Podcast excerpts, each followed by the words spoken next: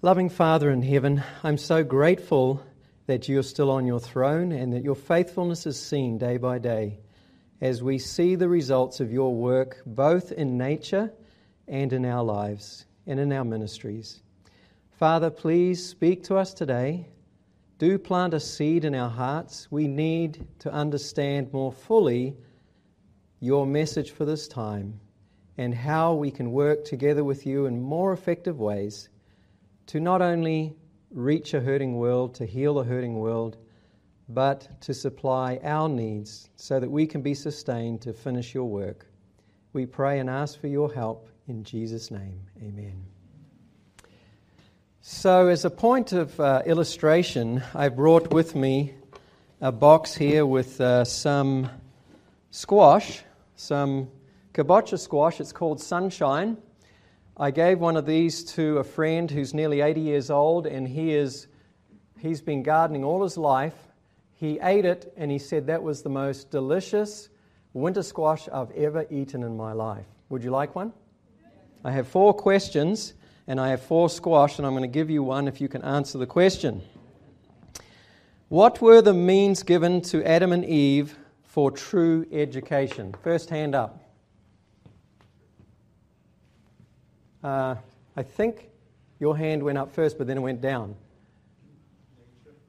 Nature, Nature almost. Okay. Anything else? Yes.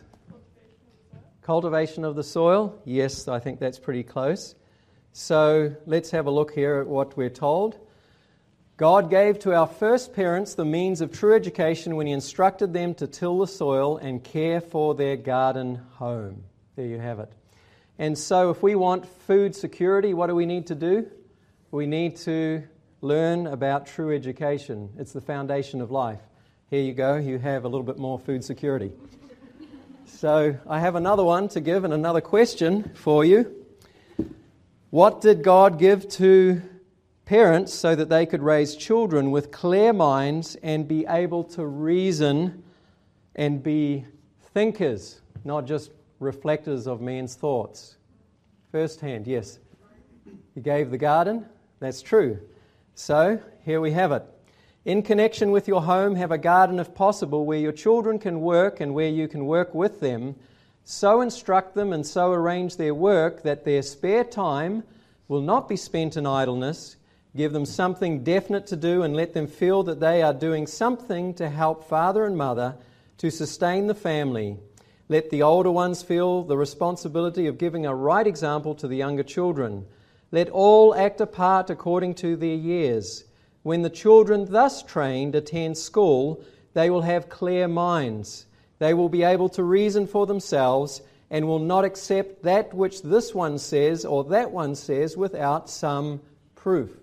You think that's needed today with all the voices that are bombarding young people? Amen. Here's a squash for you with a little bit more food security. See, if we follow the counsel of the Lord, we will be secure in these times of crisis. Third question What combination did God give to medical missionaries that would work miracles? What combination of things did God give to medical missionaries that would work miracles? Okay?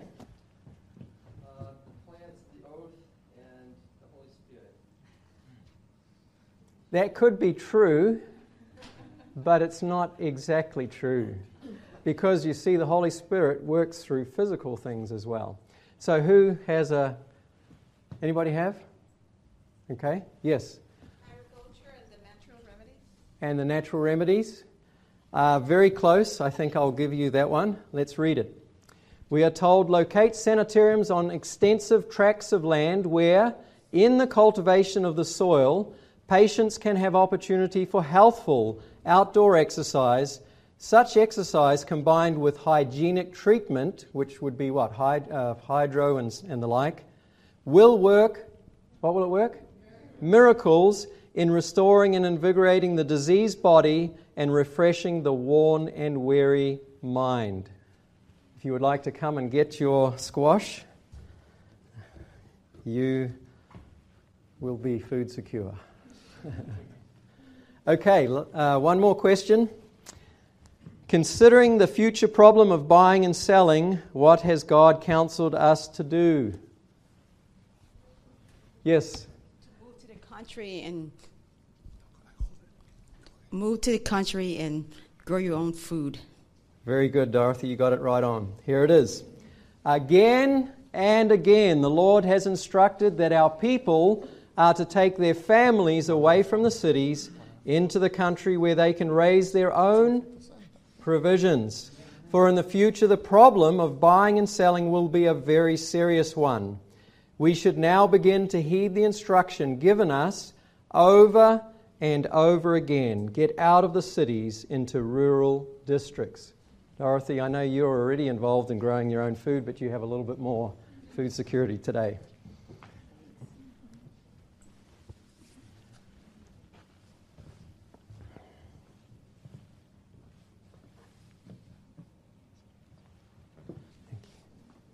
So, about four years ago, the Lord impressed three different individuals at the same time with the same burden without them collaborating together. They came out with these books on agriculture, compilations. Never in the history of the Adventist church had a compilation on agriculture been put together and put into the hands of his people. You see, God sees the future, He knows what we need and we are heading into very serious times. And so He has given us this counsel for us to become very familiar with and knowledgeable and to implement into our lives so that we will not be caught and panicking like the rest of the world. And I encourage you to go to the WeMart or go online to Amazon and buy yourself one of these. I believe that the WeMart carries the Counsels on Agriculture book. Uh, hopefully, they'll have enough for all of you. Um, but uh, I very strongly encourage you to read that book because there's much more in that book than I can share in the short time that I have today. The book outlines, outlines the benefits of farming or agriculture in our lives and in our work and our ministry. Every one of us, there is a benefit for medical missionary work, for true education, for soul winning, for food security, and for spiritual development. Do you think they're all important for us today? Amen.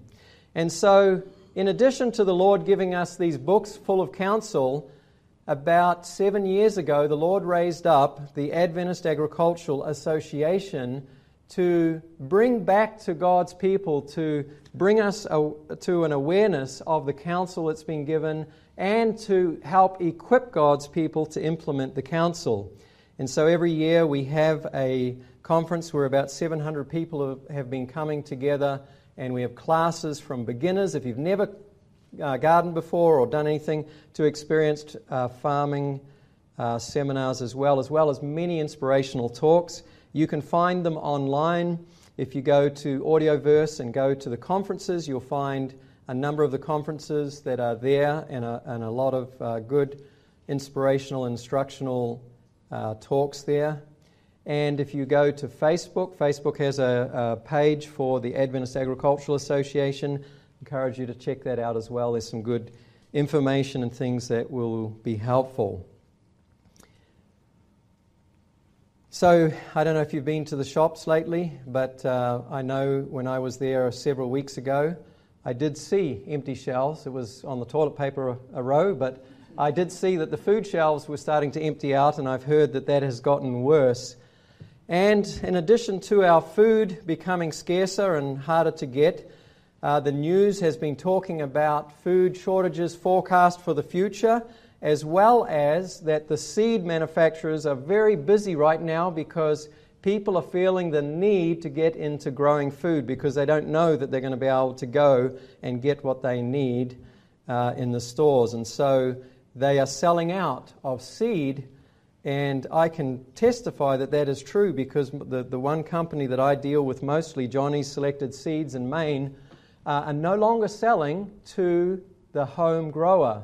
They're only selling directly to the commercial growers because the demand is so high they can't keep up with it, and they're a company that has excellent service. Usually, put in an order, and the next day it's in the mail, and you get it very quickly. They are backlogged, and even with their just dealing with commercial growers, We're looking at about a week out before we can see the shipment of what we've ordered. And if you go through their list of what they have available, many are sold out. And in the past, you could order something sold out, and when it came back in stock, they would send it to you. They're no longer doing that because I think they know that they might not be able to get that seed because the demand is so high. So, what is the food security that God has for his people? We are told that in God's plan for Israel, every family had a home on the land with sufficient ground for tilling. Thus were provided the means and the incentive for a useful, industrious, and self supporting life. And no devising of man has ever done what? Improved upon that plan. To the world's departure from it is owing to a large degree the poverty. And what does poverty produce? Shortage of food, right? And the wretchedness that exists today. In God's plan, even those who lived in the city, in Jerusalem, were to be involved in agriculture. Did you know that? Look at this in Ezekiel chapter 48 and verses 18 and 19. This was a blueprint, you could say, for the children of Israel when they came back from having been captive in Babylon, returning back to the nation of Israel and rebuilding Jerusalem. God gave them a blueprint for the temple and He gave them a blueprint for the layout of the city. And in this blueprint, right here in Ezekiel 48 in verses 18 and 19, it says, The rest of the length alongside the district of the holy section shall be 10,000 cubits to the east and 10,000 to the west. It shall be adjacent to the district of the holy section, and its produce shall be food for the workers of the city. Not like we would do it. We would put a farm next to the city and we'd hire a farmer or farmers and have them grow it and then give it to us. But in God's plan, notice what it says the workers of the city from all the tribes of Israel shall cultivate it. Would that have included the Levites? Don? Pastor Don? You'd have been out there in the time of Israel cultivating the garden. And that was part of God's plan that everybody would have the benefits, because there are many benefits that come from the activity of agriculture. I won't read this because of the short. Well, yes, I will. I was going to say I, the time is too short, but I will read this because I think it's a beautiful verse. The wise man Solomon said this I have seen the God given task. What's the God given task that he gave to man? There's only one God given task that he gave in the beginning to man. What was it? To till the soil. I have seen the God given task with, with which the sons of men are to be occupied. He, that is God, has made everything beautiful in its time. Also, He has put eternity in their hearts, except that no one can find out the work that God does from beginning to end. You see, most of mankind, when they plant a seed and they watch it grow, are not thinking that there is a God in heaven who puts His Holy Spirit in that seed and germinates it and gets it to grow and brings it to the harvest so that we can reap it. Most people are not thinking about God. They don't think about His involvement in agriculture, but He is very involved, very involved. And the wise man says, I know that there is nothing better for them than to rejoice and to do good in their lives, and also that every man should eat and drink and enjoy the good of all his labor. It is the gift of God. It is so rewarding when you've been working hard and cultivating food to be able to sit down and enjoy the sweet goodness of God to taste and see that He is good. And that is what He wants all of mankind to, to do. And as we are mindfully cultivating, working in cooperation with God, working with Him, when we sit down to eat that, you know what it does for you? It makes your heart be so grateful and thankful and, and to, to, to say a special thanks to God for this gift, this precious gift He's given. Paul, when he went to Athens, had something very interesting to say to them as he was looking for an opening door, an open door or an open wedge that he could put in there to get their attention. And he says, Men of Athens, I perceive that in all things you are very religious, for I was passing through and considering the objects of your worship. I even found an altar with this inscription To the unknown God. Therefore, the one whom you worship without knowing, him I proclaim to you. Today, I know that you know our Creator God, but perhaps we are not familiar with His unseen agencies that are working for us. So today I want to proclaim to you the unknown agencies of God working for us that we would understand them better. God has much more in mind for us here at Weimar and around the world in the, the work of the three angels, giving of the three angels' messages, than food security. You see, if we are just thinking about food security, we are no different than those who followed Jesus for the loaves and the fishes. When Jesus gave something hard to say, many turned away from him because they followed him for the loaves and fishes. They wanted food security, but they did not want the hard things that he had to give. And so, what I share today is not to um, point a finger and saying, you know, being critical, we're not doing what God has said, but it is merely to say, this is what the Lord has said that we should do, and for us to look at it and say, Lord, help us. Lord, help us to take hold of everything that is going to enable us to more effectively accomplish your work in this earth. So here we have it. Ellen White was given a special vision where she saw sanitariums that um, were following God's plan. And if they followed God's plan, their results would be very powerful. Now, just think about this when I share this in the context of the giving of the three angels' messages. That is the most important work that we do. But we have to do things that are going to captivate the attention of people so that they will listen and heed the counsel that has been given in the Word of God. So, through medical missionary work, God wants to heal people. And as God heals people, then they open up to God and His message.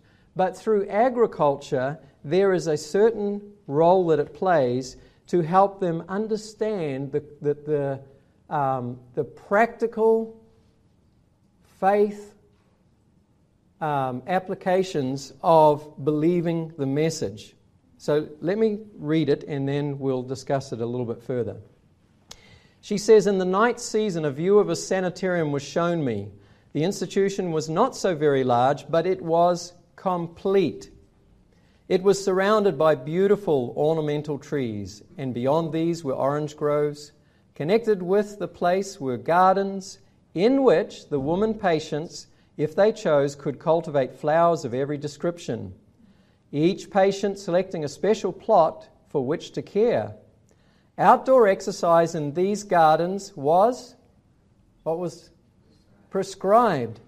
Can you imagine a doctor writing a prescription to a sick person? Go to the garden, get your hands in the soil, and plant some things, and then start caring for them, pull out the weeds, and this is part of your healing. Can you imagine that? This was, was prescribed as a part of the regular treatment. Thus I was instructed by the Lord. Scene after scene passed before me. In one scene, there was a number of suffering patients who had just come to one of our country sanitariums. In another, I saw the same company, but oh, how transformed! They were walking about and talking and appeared happy. Disease had gone. The skin was clear and the countenance joyful. Body and mind seemed full of health. Never she says, Did I value outdoor life? Let me pause there. When you hear Ellen White say the outdoor life, she is referring to the activity of outdoor work in nature, primarily cultivating food. So just understand that context of outdoor life. Never did I value outdoor life as a means of restoring the sick to health as I valued it after these scenes had passed before me. I had always taught these principles, but never before had I so clearly seen the life giving power in nature. Since these views were given to me, I have felt intensely over the matter and have earnestly desired to give the light to all who are engaged in medical missionary work. Do you get that? She wanted it to go to all who are engaged in medical missionary work. Are we engaged in medical missionary work here at Weimar? We are. So, should we listen to this? Amen. I was also instructed that those who have been sick are restored to health in our sanitariums in this country and return to their homes. Many will be favorably impressed by the transformation that has taken place in them. Those who have been benefited will be, as it were, living object lessons. Many of the sick and suffering, notice this, this is where the three angels' messages come into it. Many of the sick and suffering will turn from the cities to the country, refusing to conform to the habits, customs, and fashions of city life. They will seek to regain health in some of our medical institutions in the country. Thus, even if we are removed from the cities 20 or 30 miles, we shall be able to reach the people. Those who desire health will have opportunity to regain it under conditions most favorable.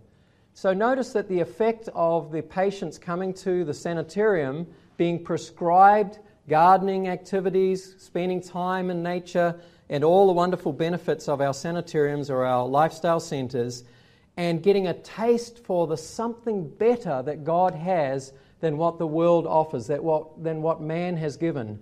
That they see that God has a better plan and that He is calling His people out of Babylon which actually includes calling them out of the cities, because we know that the judgments of God are falling already upon the cities, and God's people are called to come out and to prepare for the time that is soon to come upon this world. And so these patients become these living object lessons to their friends and to others. So the ripple effects go on, and others will come as a result.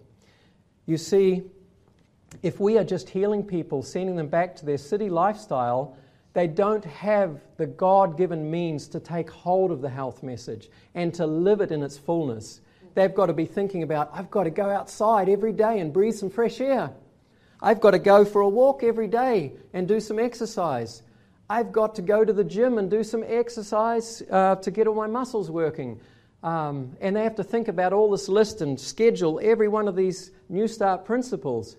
But if they get into the garden, they're doing all of these principles all together in one, pract- uh, in one package, and they can maintain this healthful lifestyle practice that we teach. That's why gardening should be and was counseled to us to be part of our medical missionary work. We are told God will work wonders for us if we work in faith. When we cooperate with Him, He is ready to do His part. Everything in my power I desire to do that my brethren may be led to pursue a sensible course and that their efforts may be most successful. Here we have it again, another statement. I want you to just enter into the heart and to the mind of Ellen White, who was given these visions who experienced it personally herself through one time when she was deathly sick. People thought she was going to die. She had a terrible lung condition that she was coughing and was so bad. Maybe it was coronavirus, I don't know. But it was something really deathly, uh, you know, it was killing her. And the people thought that she was going to die. And her husband took her out of where they were. I don't know if it was in the city of Battle Creek, I'm not sure. I didn't check the context of it. But they went to a rural location, and you know what she did? She was given a comfortable seat on the ground and she started planting strawberries. And she said that as I was planting these strawberries in the ground, she said it was like the poison that was in my lungs was just being drawn out. And she said, in a very short time, I was well. So she experienced it for herself. She used it to restore her husband when he uh, had had a deathly stroke and they, he was thought he would be an invalid for the rest of his life. She used agriculture to restore his health so he had a few more years of usefulness in God's work. And so she understood this. So I want you to enter into her heart. And as she's sharing these messages, just think the urgency that she felt to get this message across to God's people. This is what He wants you to do. This is your protection. This is where the effectiveness of your work lies. in reaching more people for the kingdom and, and more effectively um, sustaining the work that you're doing. She says, I plead. I plead for our sanitariums to be located away from the cities where the children and youth can learn to cultivate the soil and to develop naturally. In the country, they can develop healthful bodies and clear minds by the exercise to be found in out of door work. This is in harmony with the instruction that has been given me. We should endeavor to establish our institutions where there is plenty of land to be cultivated. The patients should have plenty, notice that word, plenty of outdoor employment and recreation. Give them opportunity to exercise their muscles by caring for flowers and fruit and vegetables. There is healing for disease in out of door life. The Lord will act his part in providing sunshine and showers. Let men and women be taught to do their part in cultivating the soil. Can you sense her heart? Can you sense the urgency that she felt and the, the, the, the just strong? I, I want you to understand this. I was thinking as most of the world, probably billions of people, are rigorously washing their hands and sanitizing their hands and surfaces all around them. And here I am getting my hands dirty all day long. What a contrast.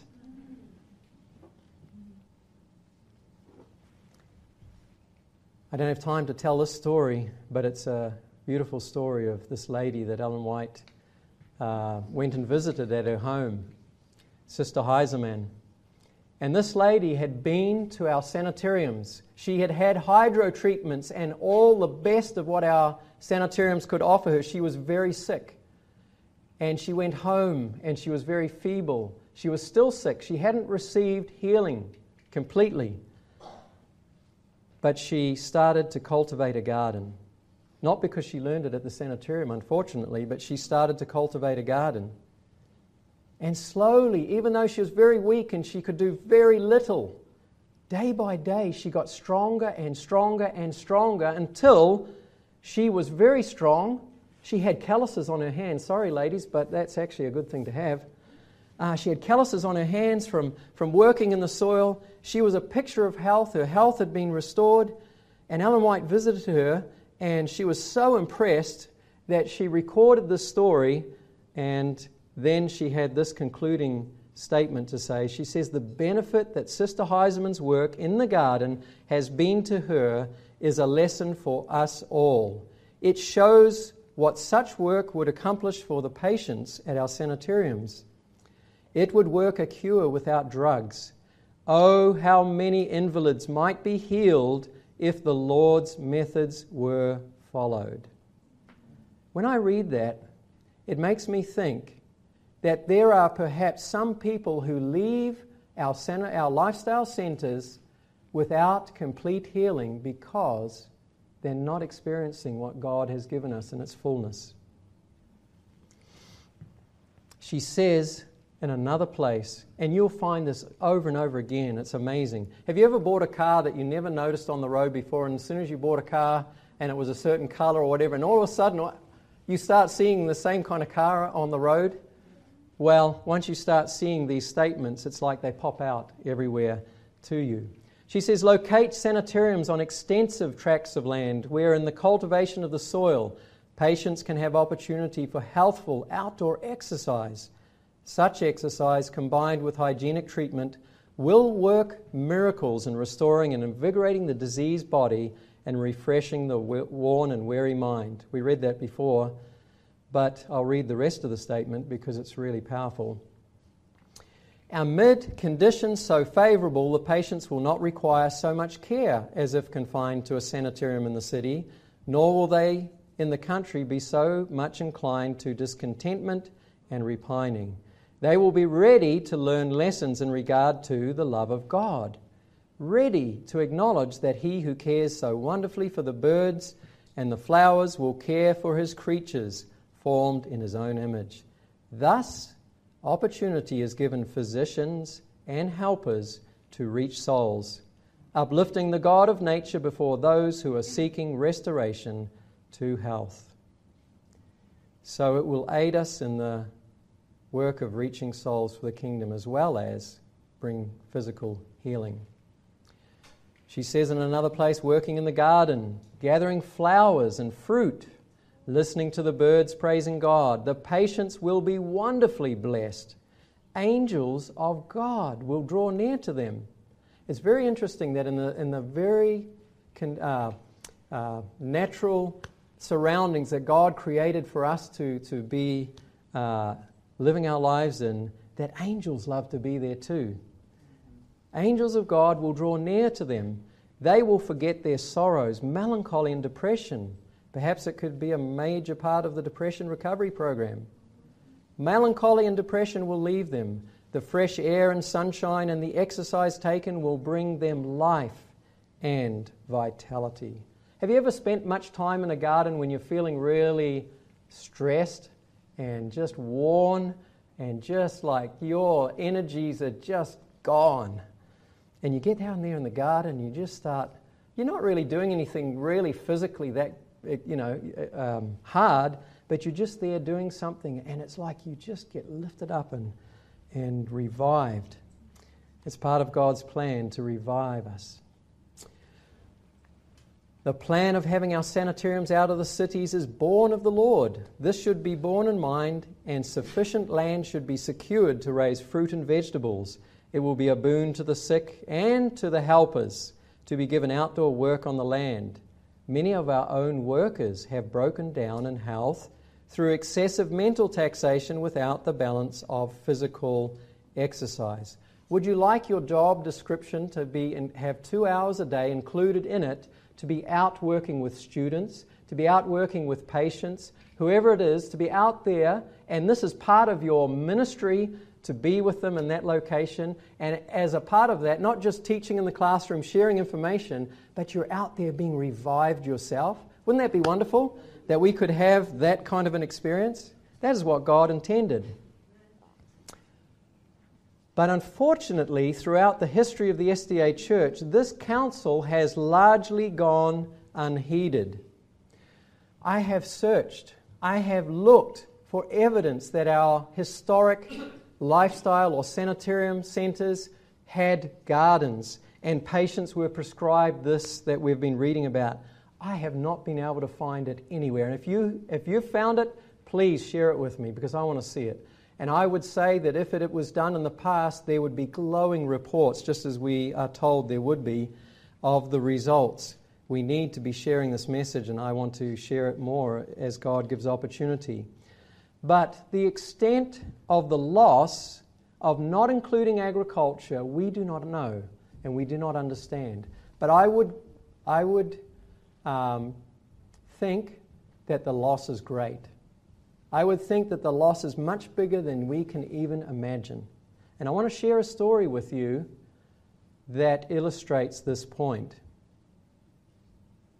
It happened in my own country of New Zealand where a young Maori man, in fact, he was still a teenager, he was probably 16, maybe 17 years old. The Adventist work had just started in New Zealand. Stephen Haskell, who this hall is named after, was the first Adventist missionary to New Zealand. It was so far back in time, the 18, let me see, was it 1890s? when technology was starting to develop, and he had one of the early typewriters, you know. You remember those? They had to have muscles in their fingers to press those little keys, and they would have to be impressed really hard upon the paper to, to get uh, a good, clear print. He had one of these, and he went to New Zealand, and um, he didn't have printed tracts, so at night time he was typing tracts to give away. Can you imagine that? Having to type your own tracts that you wanted to give away? Anyway, the, the work started to take hold in New Zealand. There was a few other missionaries that joined him. And this young man, Maui Pomare, would have been probably, I'm trying to think of the year that he would have um, heard the Adventist message, but it was in the 1890s. he um, was really converted. I mean, he had a powerful conversion experience. Have you ever seen someone that had such a transformational conversion experience? Their life was so different afterwards. You know, like in First, uh, Second Corinthians five seventeen, it talks about, you know, if any man is in Christ Jesus, he's a new creation. All old things have passed away. Behold, all things have become new. Now all things are of God, who has given us the ministry of reconciliation. So Maui Pomare had that kind of a conversion experience, and he had a burden to share this message with his people, the Maoris. Now, he was a, a young man who was born into a, you could say, a royal family. He was the son of a chief. He was in line to become a chief himself, and he um, had great potential. He was uh, very intelligent, he was very bright. He was one of the few privileged Maori young people to go to school. He went to a special school and was gaining an education, and he had a burden to help his people. And so uh, you can imagine the excitement amongst the early Adventist uh, missionaries. And Ellen White actually spent a winter in New Zealand where she was able to have some quiet time to finish the book, The Desire of Ages. So she was there for some time and, you know, uh, mingled with some of the missionaries. And she was excited about Maui Pomare and the potential that he had of reaching not only his people, the Maori, but the whole nation of New Zealand. And so I'll share with you a few things that she wrote about this uh, experience with this young man. She says, We expect the young man, Maui Pomare, a Maori, will leave on the August boat for America. So he was sent to Battle Creek College to become a medical missionary worker so that he could come back and help his people. His going to Battle Creek means much, and please, she's writing this to Dr. Kellogg. This is a personal letter to Dr. Kellogg. His going to Battle Creek means much, and please do not forget this. It means that the impressions made will be carried to a whole nation. Give instruction that he shall have every kindness shown him, that he shall have a good bed and room, and the best and most spiritual society. The sons of the chiefs and higher class of Maoris have conveniences equal to the Americans. I am told that he is a half caste, pleasant in appearance, and intelligent. So she goes on and she says, Maui Pomare, he's a half caste, which she said before, is the great grandson of Pomare that took the Chatham Islands. Now, if you were at or heard the message that John Bradshaw preached at ASI several years ago, he told the story about how the Maoris, uh, this, this Maori chief took uh, people, warriors, over to the island of uh, Chatham Islands where there were native people called the Morioris. And these Morioris were peaceful people and they didn't fight. They refused to fight. The Maori slaughtered them and they didn't fight back and try to defend themselves. And so Pomare was the grandson of that chief that went and slaughtered and basically made the Moriori people extinct. Um, so he came from a savage background but he was converted. Maui Pomare has always worked from the earliest boyhood to elevate his people, and being of rank, he was granted the privilege of going to school. He designs to become a medical missionary that he may the better able to elevate his people. He is anxious to spend some of his time translating tracts into the Maori language. We rejoice that the truth is being carried to the Maori race. This is while he was still in high school. He hadn't even graduated from high school when this was written. He was still a young man of 16 or 17 years old, I think, at the time. Now, I told you that his life was completely transformed. His life was different after he was converted, and he had Jesus in his life, and he had the hope that we have. Notice what Ellen White says about this experience. She says, These Maoris make very much of their pleasure exercises games at football, and the like. But Pomare, seeking the Lord, had experiences such as God gives. He related to Sister Caro his experience, which was decided and firm. He said he had to give up his games of football or he could not rest in the peace of God, and he could not feel that he could glorify God in that exercise. Now, said Sister Caro, when he goes to Battle Creek and finds them engaged in all these sports, I am afraid of the influence upon him. He will become acquainted with some who are engaged in these games. Well, well, said she, things are rather mixed up. I must give Pomare to the Lord, but I can fear that the enemy will come in to make the truth now to him so solemn, so sacred, through the influence of others who have not had so deep an experience under trying circumstances, to be brought down upon a level with common things. Sister Caro has at her own expense sent several of the New Zealand boys and is hiring money, that means borrowing money, to support them there. You can understand how she is exercised. She says, My boys write to me inquiring if it is not the best to go to Ann Arbor and obtain their education, hire a room, and be by themselves. In other words, the conditions at Battle Creek, where they were playing sports for exercise, was having a detrimental effect on these young students that were zealous to become workers for the Lord. So Ellen White was very concerned about this condition, and so she wrote, wrote a letter to the teachers at Battle Creek, and she was reproving them as only Ellen White knew how to do. And notice what she says. She says, I was speaking to the teachers in messages of reproof. All the teachers need exercise, a change of employment. God has pointed out what this should be useful, practical work. But you have turned away from God's plan to follow human inventions, and that to the detriment of the spiritual.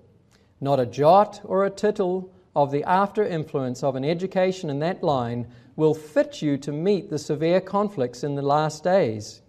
What kind of education are our teachers and students receiving? Has God devised and planned this kind of exercise for you? Or is it brought in by human inventions and human imaginations? How is the mind prepared for contemplation and meditation and serious thoughts and the earnest, contrite prayer coming from hearts subdued by the Holy Spirit of God?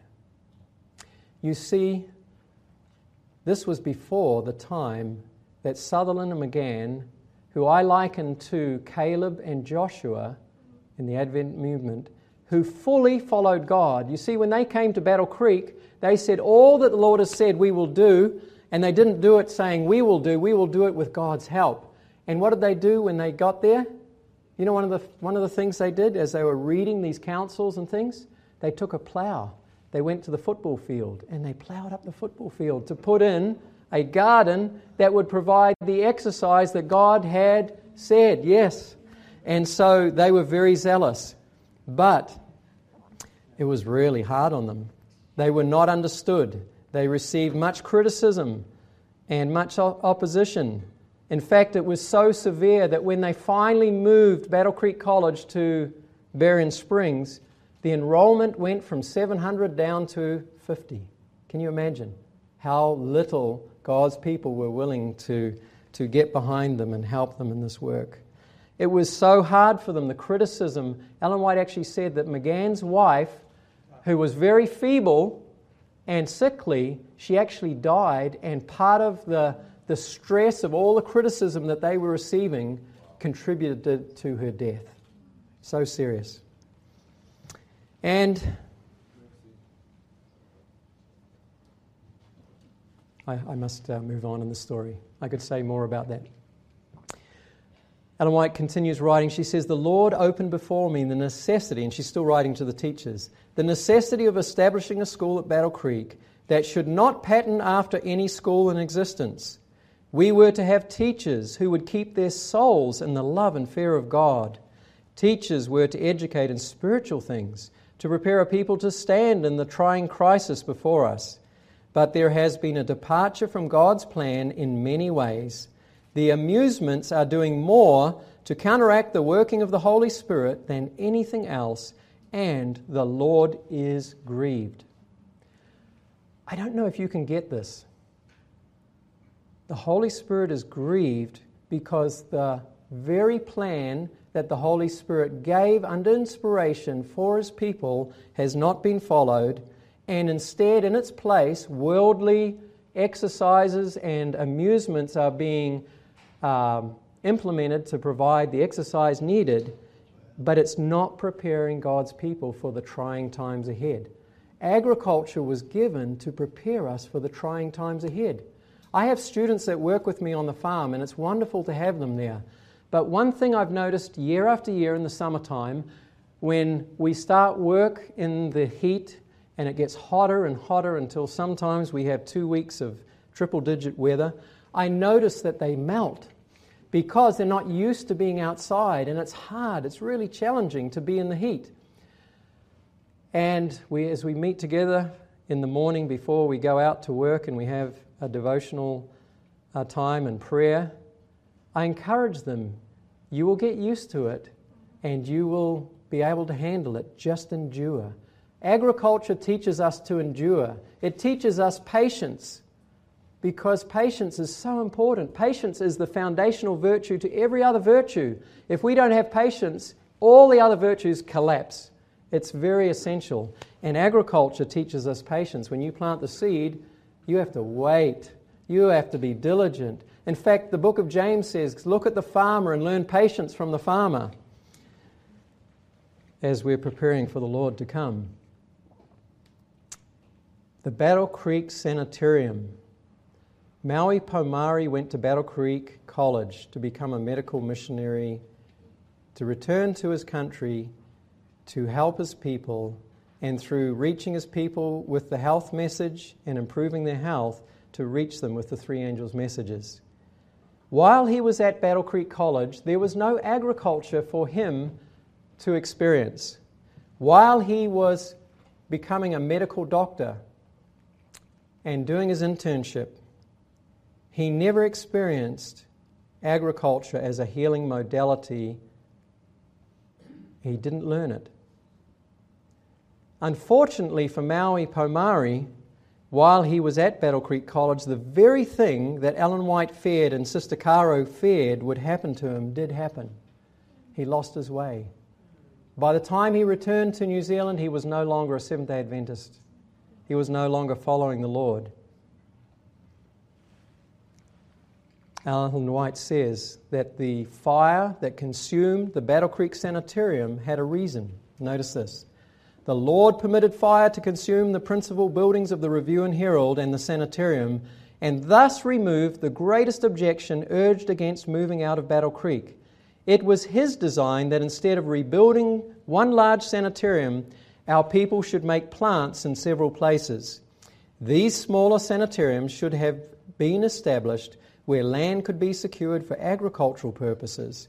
It is God's plan that agriculture shall be connected with the work of our sanitariums and our schools. Our youth need the education to be gained from this line of work. It is well and more than well. It is essential that efforts be made to carry out the Lord's plan in this respect. That is powerful. Can you imagine Weimar burning down because we didn't do agriculture as part of what God said? God have mercy.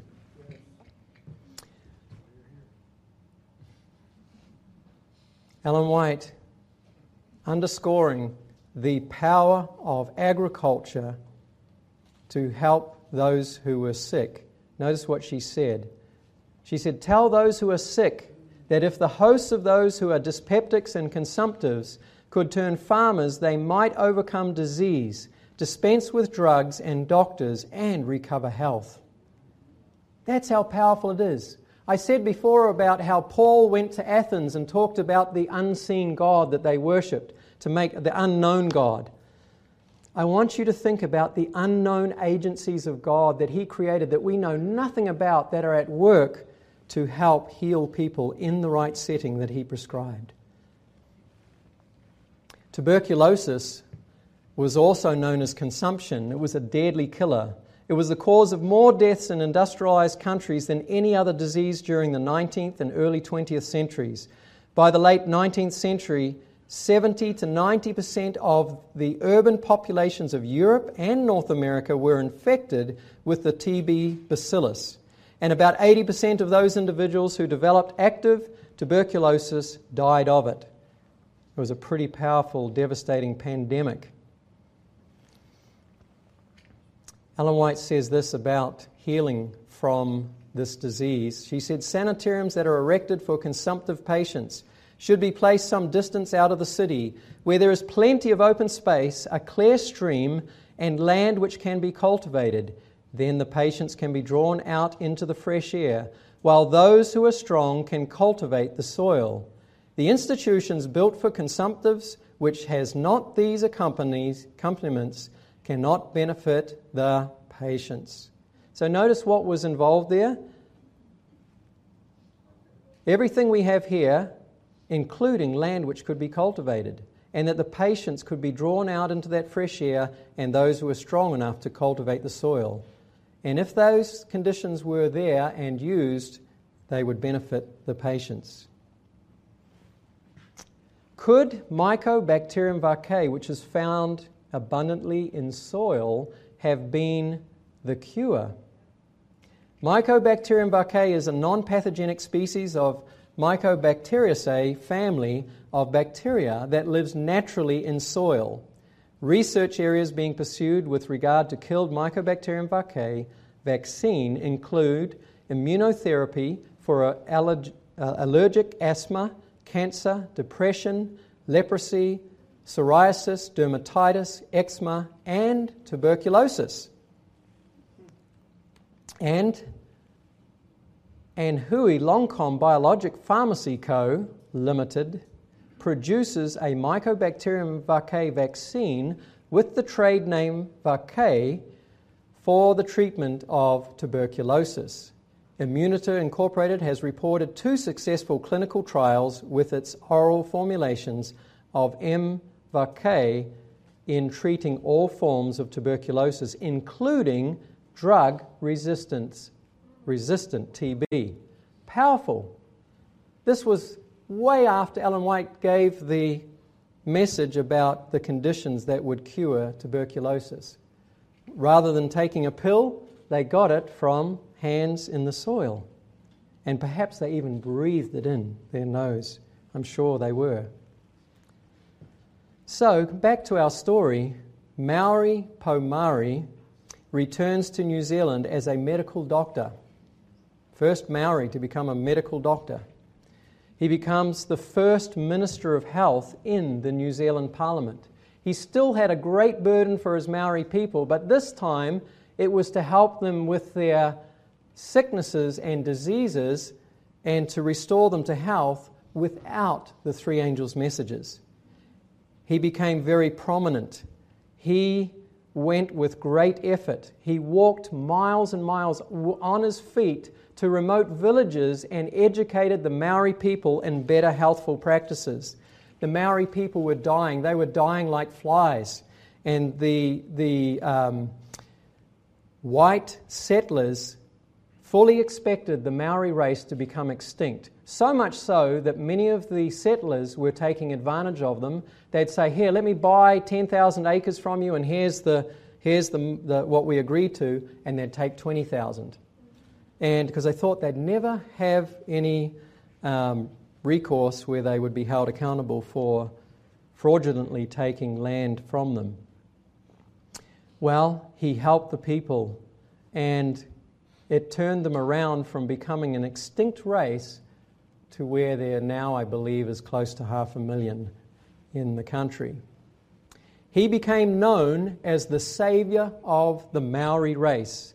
And in 1922, he was knighted, which is the highest honor anybody in the British uh, realm can receive. Consumption was a deadly killer of the Maori people. In the late 19th century, tuberculosis was a major killer of Europeans, accounting for 10% of all deaths. Maori were even more vulnerable. By the 1930s, Maori tuberculosis death rates were probably 10 times higher than for non Maori. So you can imagine this was just wiping out the Maori race. Sir Maui Pomare died from tuberculosis in 1930 at the age of 55 years. Three years older than me, too young to die. Two years younger than me, uh, older than me, sorry. So, did this need to happen? I would like to suggest that if agriculture had been present at Battle Creek College instead of the sports for exercise, that he would have been involved in that and not lost his spiritual experience with the Lord. I would like to suggest that if the sanitariums that he worked in to learn his medical, uh, medical missionary uh, experience had been using agriculture as a healing modality, he would have seen people with tuberculosis healed. And he would have gone back to New Zealand and he would have saved thousands and tens of thousands of his race from dying from tuberculosis. In addition to that, he himself would not have died in 1930. But much more than that, if he had remained converted, not only would he have saved his Maori race from dying, but he would have reached them with the three angels' messages. Can you imagine how many souls were lost to the kingdom of God as the result of not following God's plan? It is astronomical. And so I like to ask the question Is it time for Adventists to include agriculture in the list of needs for revival and reformation. What do you say? Do you agree? Much more than words are needed. And I would like to make an appeal as we close because we are not following Jesus for the bread, the loaves, and fishes. We are following Jesus because we love him, we adore him, we are committed to him, we want to do everything he says and we want to see Him come quickly. Amen? So we need to do more than just survive in this time, to grow gardens so that we have food security. We need to help many others to know what we know and to prepare for the soon appearing of Jesus. Are you willing, before, I, uh, before you respond to this appeal, I'm going to ask for you to stand to your feet, but don't do it yet. Because to stand to your feet and not mean it, to do it because everybody else is doing it, I would call you to the front, but because of social distancing, I don't think it would be appropriate. But to stand to your feet when everybody else is doing it just to look like you are just part of everyone else and you're doing what everyone else is doing is a lie to the Holy Spirit. And you know how serious it is to lie to the Holy Spirit? It is deadly.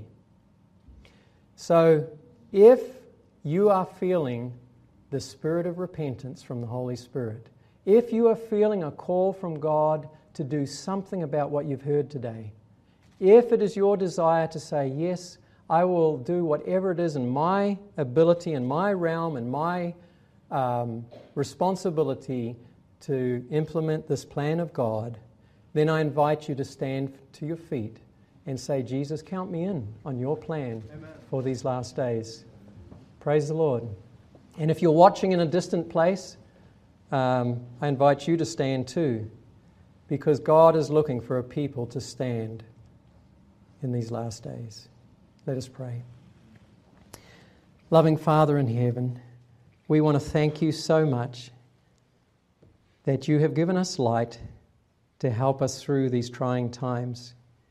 If we do the work that you've asked us to do, we do not need to fear about food security. It will just be a natural byproduct of doing your work. And so, Father, we need to be equipped and prepared because this is just a testing ground now. This virus will come and go, and life will perhaps go back to somewhat normalcy.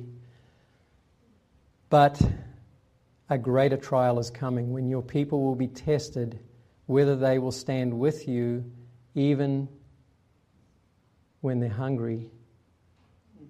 We will be tested severely And Satan wants to make us feel so much pressure that we will yield.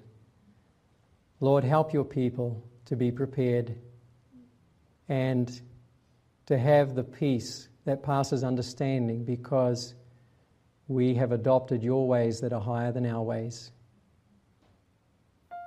So help us, Lord. We've, stand, we've stood to indicate our desire to follow you fully. Help us do that, I pray. In Jesus' name, amen.